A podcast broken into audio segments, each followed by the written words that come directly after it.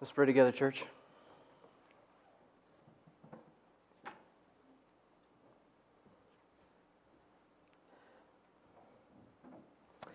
Oh, how we love your law. We meditated, meditate upon it all day long. Your commands make us wise, wiser than our enemies, for they are ever with us. We have more insight than all our teachers, for we meditate upon your statutes. We have more understanding than all the elders, for we obey your precepts. Father, we praise you for your word, your living word, living because he rose from the dead. A word that spoke in the beginning, that was with God in the beginning, and was God in the beginning. From before time was, you were God. And Father, you have given us your written word that we might know you as you have revealed yourself to be, so that through faith in Christ, we might have hope in this life and into eternity, that we might share in the life that you are. Father, I praise you that you are the Word, the living Word. And Father, I call to you now. Come quickly to me. Hear my voice as I call to you. May my prayer and these prayers of your people be set before you like incense. May the lifting up of our hands be like the evening sacrifice. Father, set a guard over my mouth. Keep watch over the doors of my lips, so that the words that we hear together this day would be yours.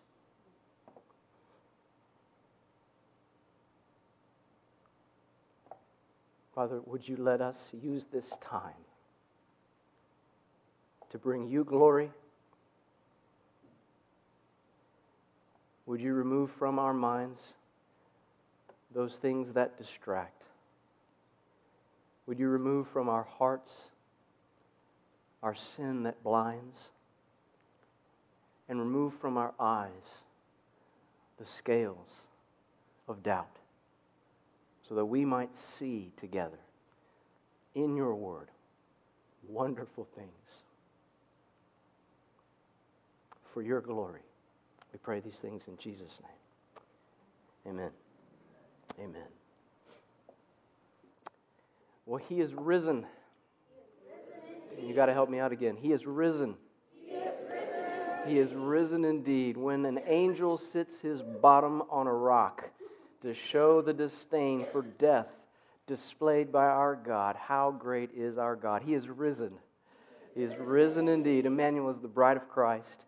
His church, living in the 21st century, we are the beneficiaries of a rich rich heritage of belief. Standing in the wake of the Protestant Reformation and in the Baptist tradition, it is easy for us today to take as normative the view that God is three in one, that the Father is the creator of all that is, Christ is fully God and fully man. The Holy Spirit proceeds from both the Father and the Son, and all three, Father, Son, Holy Spirit, are consubstantially, co eternally God. It is easy for us to assume that we all know God to be triune and that we're saved by His grace alone, through faith alone, in Christ alone. And as evangelicals, it's easy for us today to speak about the Scriptures as God's inerrant word.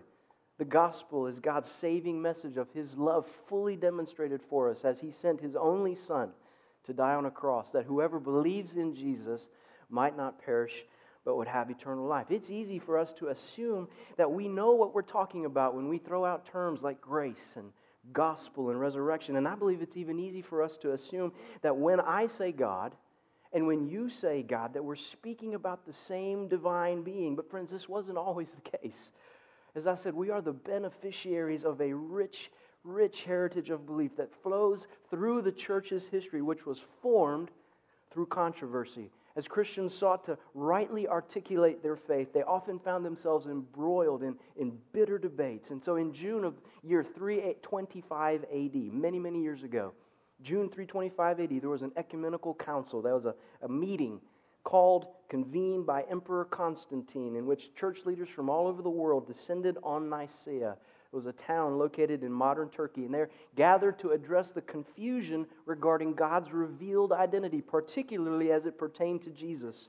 And at this meeting, a number of beliefs were discussed, with the conclusion being drawn that God is triune, God is Trinity, and that Christ is fully God and fully man. And to assist the churches then in understanding all that was settled in Nicaea, the council developed a confession or a creed, a statement to articulate how the church is to rightly think about God in himself. And this confession that's come to be known as the Nicene Confession carefully explains God's character as it is revealed to us in Scripture. And you have a copy of that in your bulletins. If you'd like to follow along, I'd like to read it for us this morning. It reads this way We believe in one God, the Father Almighty, maker of heaven and earth, of all things, visible and invisible, and in one Lord Jesus Christ, the only Son of God, begotten from the Father before all ages, God from God, light from light, true God from true God, begotten, not made, of the same essence as the Father. Through him all things were made. For us and for our salvation, he came down from heaven. He became incarnate by the Holy Spirit and the Virgin Mary and was made human. He was crucified for us under Pontius Pilate. He suffered and was buried. The third day, he rose again, according to the Scriptures. He ascended to heaven and is seated at the right hand of the Father. He will come again with glory to judge the living and the dead. His kingdom will never end. And we believe in the Holy Spirit, the Lord, the giver of life. He proceeds from the Father and the Son, and with the Father and the Son is worshiped and glorified. He spoke through the prophets. We believe in one holy Catholic and apostolic church. We affirm one baptism for the forgiveness of sins. We look forward to the resurrection of the dead and to the life in the world to come. Amen. Church, this statement of belief was re examined some 50 years after it was first written when the churches once again met in Constantinople in 386. And then again, it was re established, re examined in 451 when the churches once again met in Chalcedon. And since then, so that's the middle of the fifth century, the 400s, Orthodox Christianity has adhered to the expressions formulated during those debates as the manner in which we are to rightly conceive or to speak about God as He's revealed Himself in the Scriptures. Now, unfortunately, as rich as is our heritage, I fear that there are many in our nation and churches across our nation who have no idea how we came to be Trinitarian or how we're to understand the Trinity or honestly why it even matters. It isn't a word that we find in the Scriptures anyway, so does it? Does it matter? In church, the answer is yes, absolutely. Because while doctrines are by very nature intellectual concepts, they are concepts which declare what the church believes, teaches, and confesses on the basis of the Word of God. The doctrine of the Trinity isn't some, simply an intellectual formulation, it is a way of proclaiming the reality of God as He comes to be known in Christ and through the Scriptures. And so, does the doctrine of the Trinity matter? Absolutely, it matters. And I'd like us to see why today by examining the event that we've all gathered to celebrate Christ's resurrection. And so, would you open your Bibles if you have a Bible with you? If you don't, there's some in the pew there in front of you. But would you open your Bible with me to the first text that we're going to read, which is found in Romans chapter 10. Romans chapter 10. And just so you'll be prepared, we're going to be moving around the New Testament a little this morning. It's not what we typically do, but this morning we will, so just be ready. There will be a couple Old Testament references that I'll, I'll offer, and you can look those up later. But for right now, Paul's letter to the church in Rome in our Bible's New Testament, chapter 10. Romans 10, where we're going to read just two verses together in order to make one point, which is this that the Father raised Christ from the dead. The Father raised Christ from the dead. So, Romans, beginning with verse 8, the Apostle Paul writes, But what does it say? That's the scriptures. What does it say? The word is near you. It's in your mouth and in your heart. That is the word of faith we're proclaiming that if you confess with your mouth Jesus is Lord and believe in your heart that God raised him from the dead, you will be saved. So, church, here in chapter 10, Paul's addressing his desire to see his fellow Jews come to faith in Christ. Grieved by their obdurate hearts, the apostle, the apostle points out how Jesus fulfilled the law. Christ did what no other human being could. He lived a perfect life in obedience with God's laws. And so now, whoever believes in him will not die for their sin because Christ's death is as their death. They've shared, if you will, in Christ's death. The sentence they merited because of sin has been paid, finally, ultimately, by Christ. And not only has Christ died in their place, but he's risen from the dead. And now they share in his victory. And friends, isn't, isn't this good news? That if we confess Christ as Lord and we believe that God raised him from the dead, that we will be saved. This is gospel. Church, this is gospel. This is what every single person on our planet is chasing salvation. Now, it may not be how we all articulate what we're pursuing, but don't think for a moment that human existence is defined by any other purpose. We all desperately desire to be saved, don't we? So, what are you pursuing this morning for your salvation? Is it success? Popularity? Money?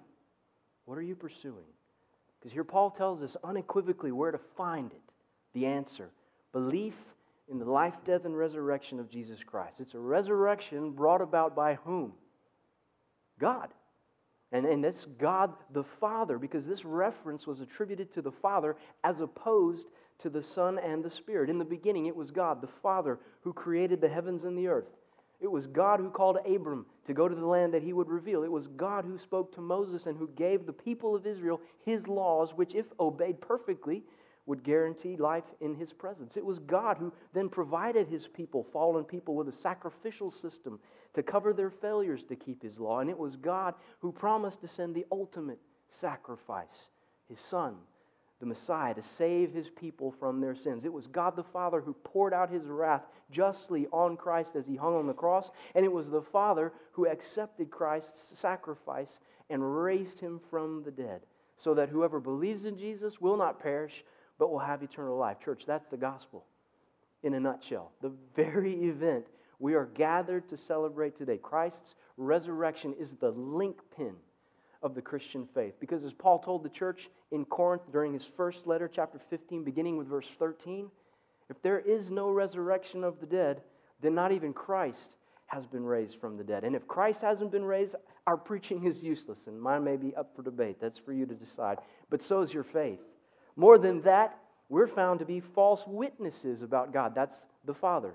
God the Father. For if the dead aren't raised, then Christ hasn't been raised either. And if Christ hasn't been raised, your faith is futile.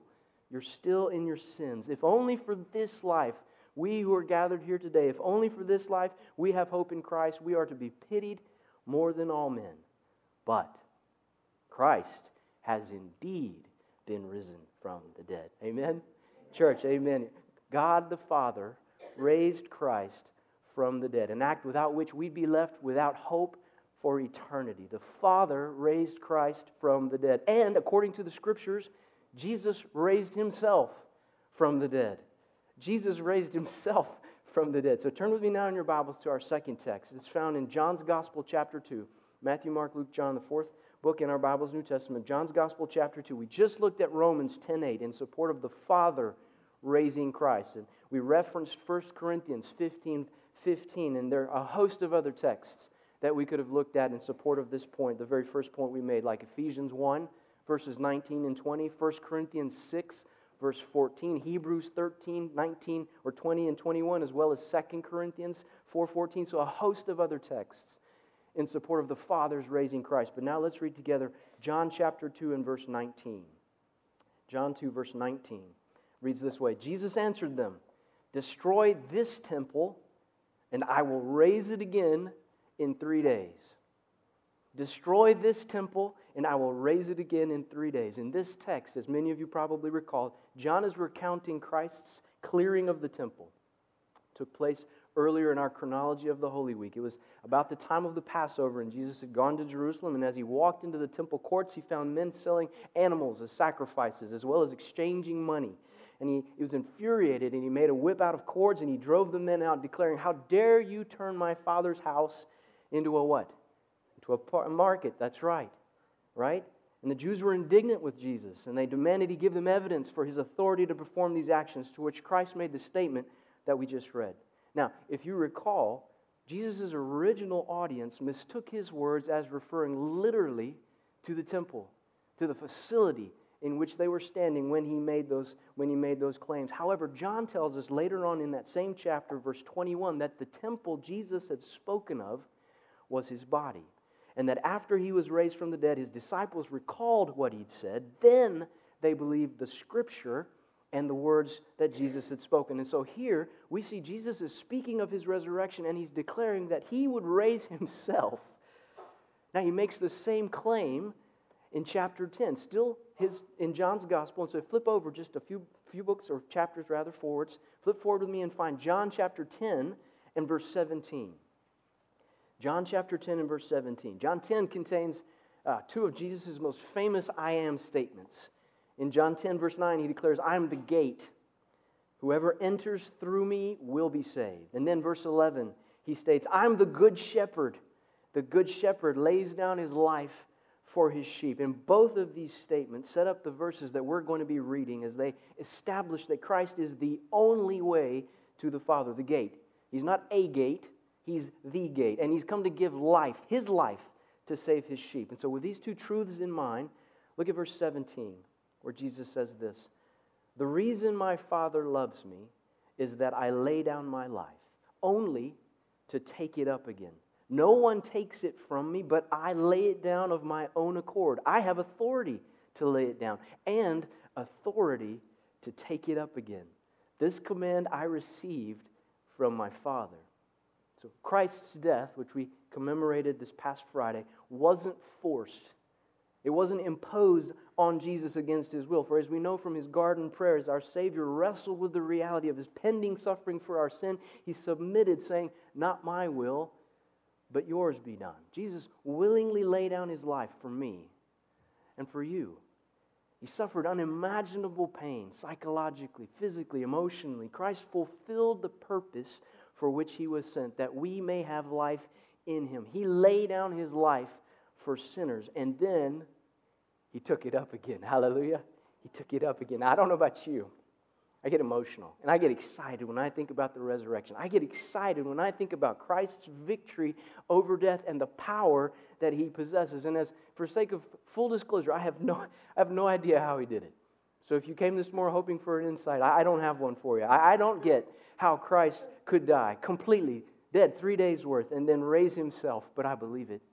Because Jesus said, I am the way, the truth, and the life.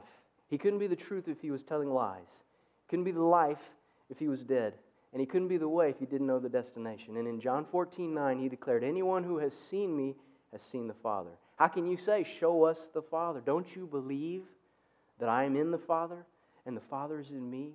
Church, the scriptures reveal that in the most important event in all of history, the moment when the creator of the universe, who'd, who'd come and lived among his creation like them in every way, and yet without sin, in the pivotal point in creation's story, when the creator died for his creation, the Father was present and active as he raised Jesus from the dead. The Son was present and active as he raised himself from the dead. And the Spirit raised Jesus from the dead.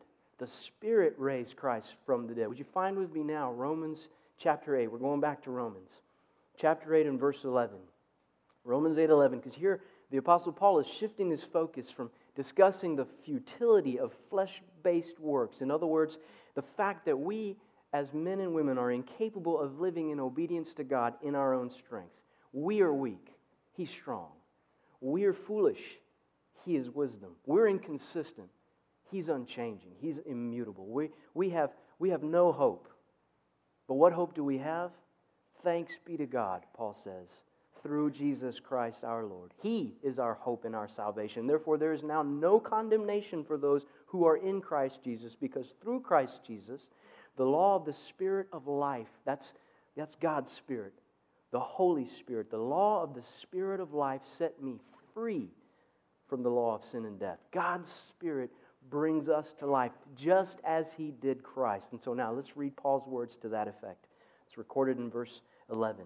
Romans 8:11. Paul says, "And if the spirit of him who raised Christ from the dead is living in you, he who raised Christ from the dead will also give life to your mortal bodies through his spirit who lives in you." And so what I believe Paul is saying here is that God's spirit, the Father's Spirit, which is also Christ's Spirit, the Holy Spirit, which raised Jesus from the dead, lives in we who are Christ's disciples. In John 14, Jesus prays, asking that the Father will give you another counselor to be with you forever, the Spirit of truth. So the Holy Spirit is from the Father. But in Luke 24, Jesus promises to send what the Father has promised, who is the Holy Spirit. Further, in John 16, 7, Jesus informs his disciples that I tell you it's the truth, it's, it's for your good that I'm going away. Unless I go away, the counselor will not come to you. But if I go, I will send him to you.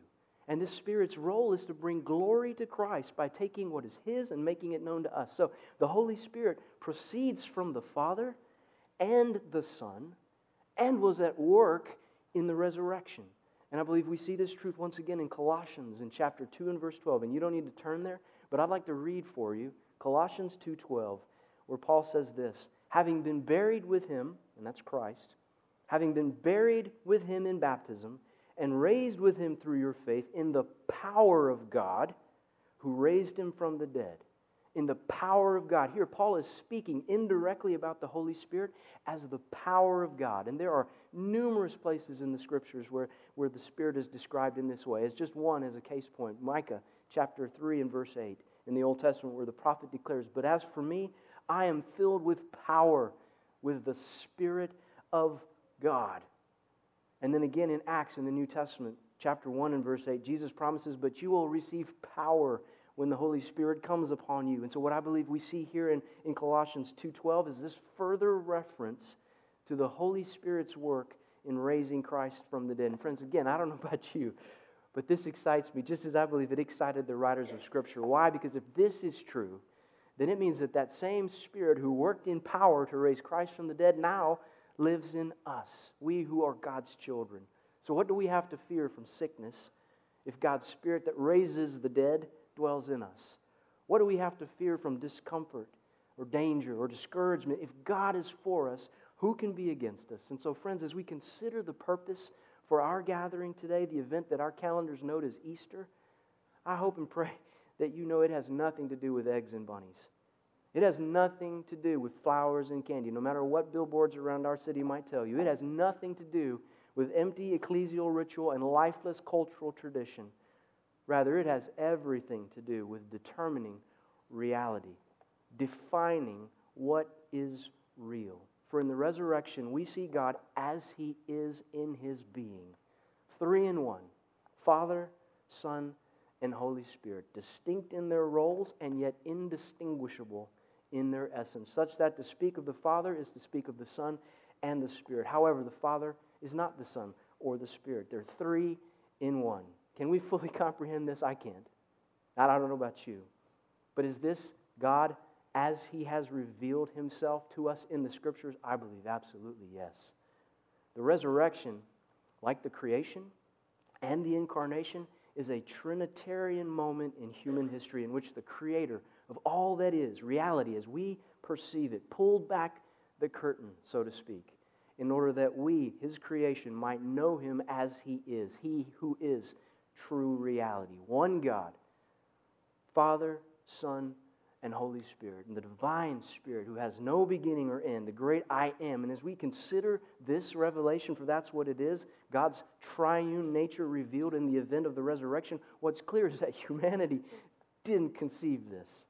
People didn't begin with what was around them, examining the world as they could experience it and thereby draw conclusions about how God might be in himself. In other words, people didn't couldn't can't come to know God through the power of human reason because the human mind is incapable of projecting true reality. All that we do is live within the constructs of our fallen world. And no matter how you choose to conceive it, a place with un, unimaginable potential hidden deep but potential, or a pile of just decadence and decay. However, you choose to conceive it, we cannot find peace or uncover what our hearts crave, ultimately crave, because we are blind and broken. We are all born bound for death, but we're all desperate for life, aren't we? Death's reality stands in stark contrast to the very thing that defines us as human beings, which is life. And this is why I think that even the most hardened atheist would admit that life's purpose must have some significance. It's got to beyond the grave. In his biography of Steve Jobs, Walter Isaacson shares a story of how the man whose technology formatively shaped our 21st century received news that his cancer was terminal. And in meeting with Jobs in his garden's home, or his home's garden, Isaacson described how Jobs processed this news, and he spoke wistfully about what might be out there beyond his life's end. There's a man who wasn't religious, to my knowledge, who had everything that our world associates of value. And facing death, he expressed a wish, even if it was only for a moment. There's got to be something else out there. There's got to be something more to reality. And friends, there is. God is. And we were made in his image, which is why we each and every one yearn for that which is not fully present in our reality. The patristic father Augustine memorably expressed it in this way To praise you is people's desire. A little piece of your creation. You stir people to take pleasure in praising you because you have made us for yourself. And our heart is restless until it rests in you. So we've seen together, I hope and pray, that the resurrection is a Trinitarian event reflecting God as He is. But so, so, what? I said at the beginning, I believe that there are many in our nation and in the churches found therein who, who may even acknowledge God as Trinity, but for whom this reality has little, if any, practical relevance to their lives. God is a Trinity. So what? So what? So as we close, I'd like to offer just three brief points of application. One as regards the Father, one for the Son, and one for the Holy Spirit. Three points, Trinitarian application for us this morning as believers, so we might see the significance of this doctrine for us as God's people. And so, regarding God the Father, as the source for all, as the source for all, He's to be served as the object of all. As the source for all, he's to be served as the object of all. And as one theologian explains this, the Father is the one of, to whom we respond with love, with prayers, worship, and adoration. We also worship the Son and the Holy Spirit, but because even the, the Son and the Spirit give glory to the Father and share in his glory, thus we worship the three in one with an understanding that the Father is the ultimate object of all as the source for all, we worship the Father who is the object of all. Regarding the Son, second, we look to Jesus to bring us into fellowship or favor with God because it's only through Christ that we can come to know God. Jesus said, I am the way, I am the gate. I am the only way that you can come to the Father. No one comes to the Father except through me. And Jesus told us that if you've seen me, you've seen the Father. Christ is the nexus, if you will, the, the point of contact of the divine and the human. And therefore, if we desire to live in a way that pleases God, then we must do so through faith in Jesus, looking to Him who said, If you love me, then you'll do what I say. If you love me, you'll obey me. And so, in regards to the Father, as the source for all, He's to be served as the object of all. Regarding the Son, we look to Christ to bring us into fellowship and favor with God. And then, regarding the Spirit, we expect the Spirit to instruct our decisions through the Scriptures. We expect the Holy Spirit to dis- instruct our decisions for life through the Scriptures because it's, it's the Holy Spirit who dwells within us, as Paul says, a deposit, a guarantee of our inheritance into eternal life. It's the Holy Spirit who takes the truths of Scripture which He inspired and opens our eyes, illuminates our hearts to see, and then to practice them, to live them out The Holy Spirit never adds any words to the Scriptures, but always works through those already revealed to bring us into greater conformity to the, our identity in God the Son, to the glory of God the Father. And so, church, I pray today that God has revealed Himself through His Word to us as He is in Himself. Our God is three in one. And this is huge. Friends, this is huge because we can't know God unless we know Him as He is. And this means that we can't have hope for eternity unless we understand that the Father is God, the Son is God, and the Spirit is God. And over the years, there have been many, even some of those most recognized as leaders in our nation, there have been many who have spoken of God, but they have denied the Trinity. And what's frightening about this heresy is what Jesus said to those who held this view. In John's Gospel, chapter 8, Jesus' listeners called Abraham their father. They pointed to Yahweh as their God. In other words, they not only spoke of God, but they even meant the God of Abraham, Isaac, and Jacob. And yet Jesus said to those, If God were your father, you would love me. For I came from God and am now here. I've not come on my own, but he sent me. Why is my language not clear to you? Because you're unable to hear what I say. You belong to your father, the devil. Church, I pray that God the Spirit has enabled someone here today to hear God the Son declare himself in power through his resurrection to be God, our Redeemer, and the only way by his grace through faith that we may be made right with God the Father. And we're going to stand now as we close our service. We're going to sing to our God who is three in one. And as we do, I'd like to invite anybody that has question, anybody that's uncertain, anybody who wants to continue to talk with me about this gospel and our God who is three in one to come down front. But I want us to, to, to, st- to stand and sing and close our service in worship to our God who is three in one, who raised Jesus from the dead. So would you stand with me as we close our service and sing? Come, thou almighty King.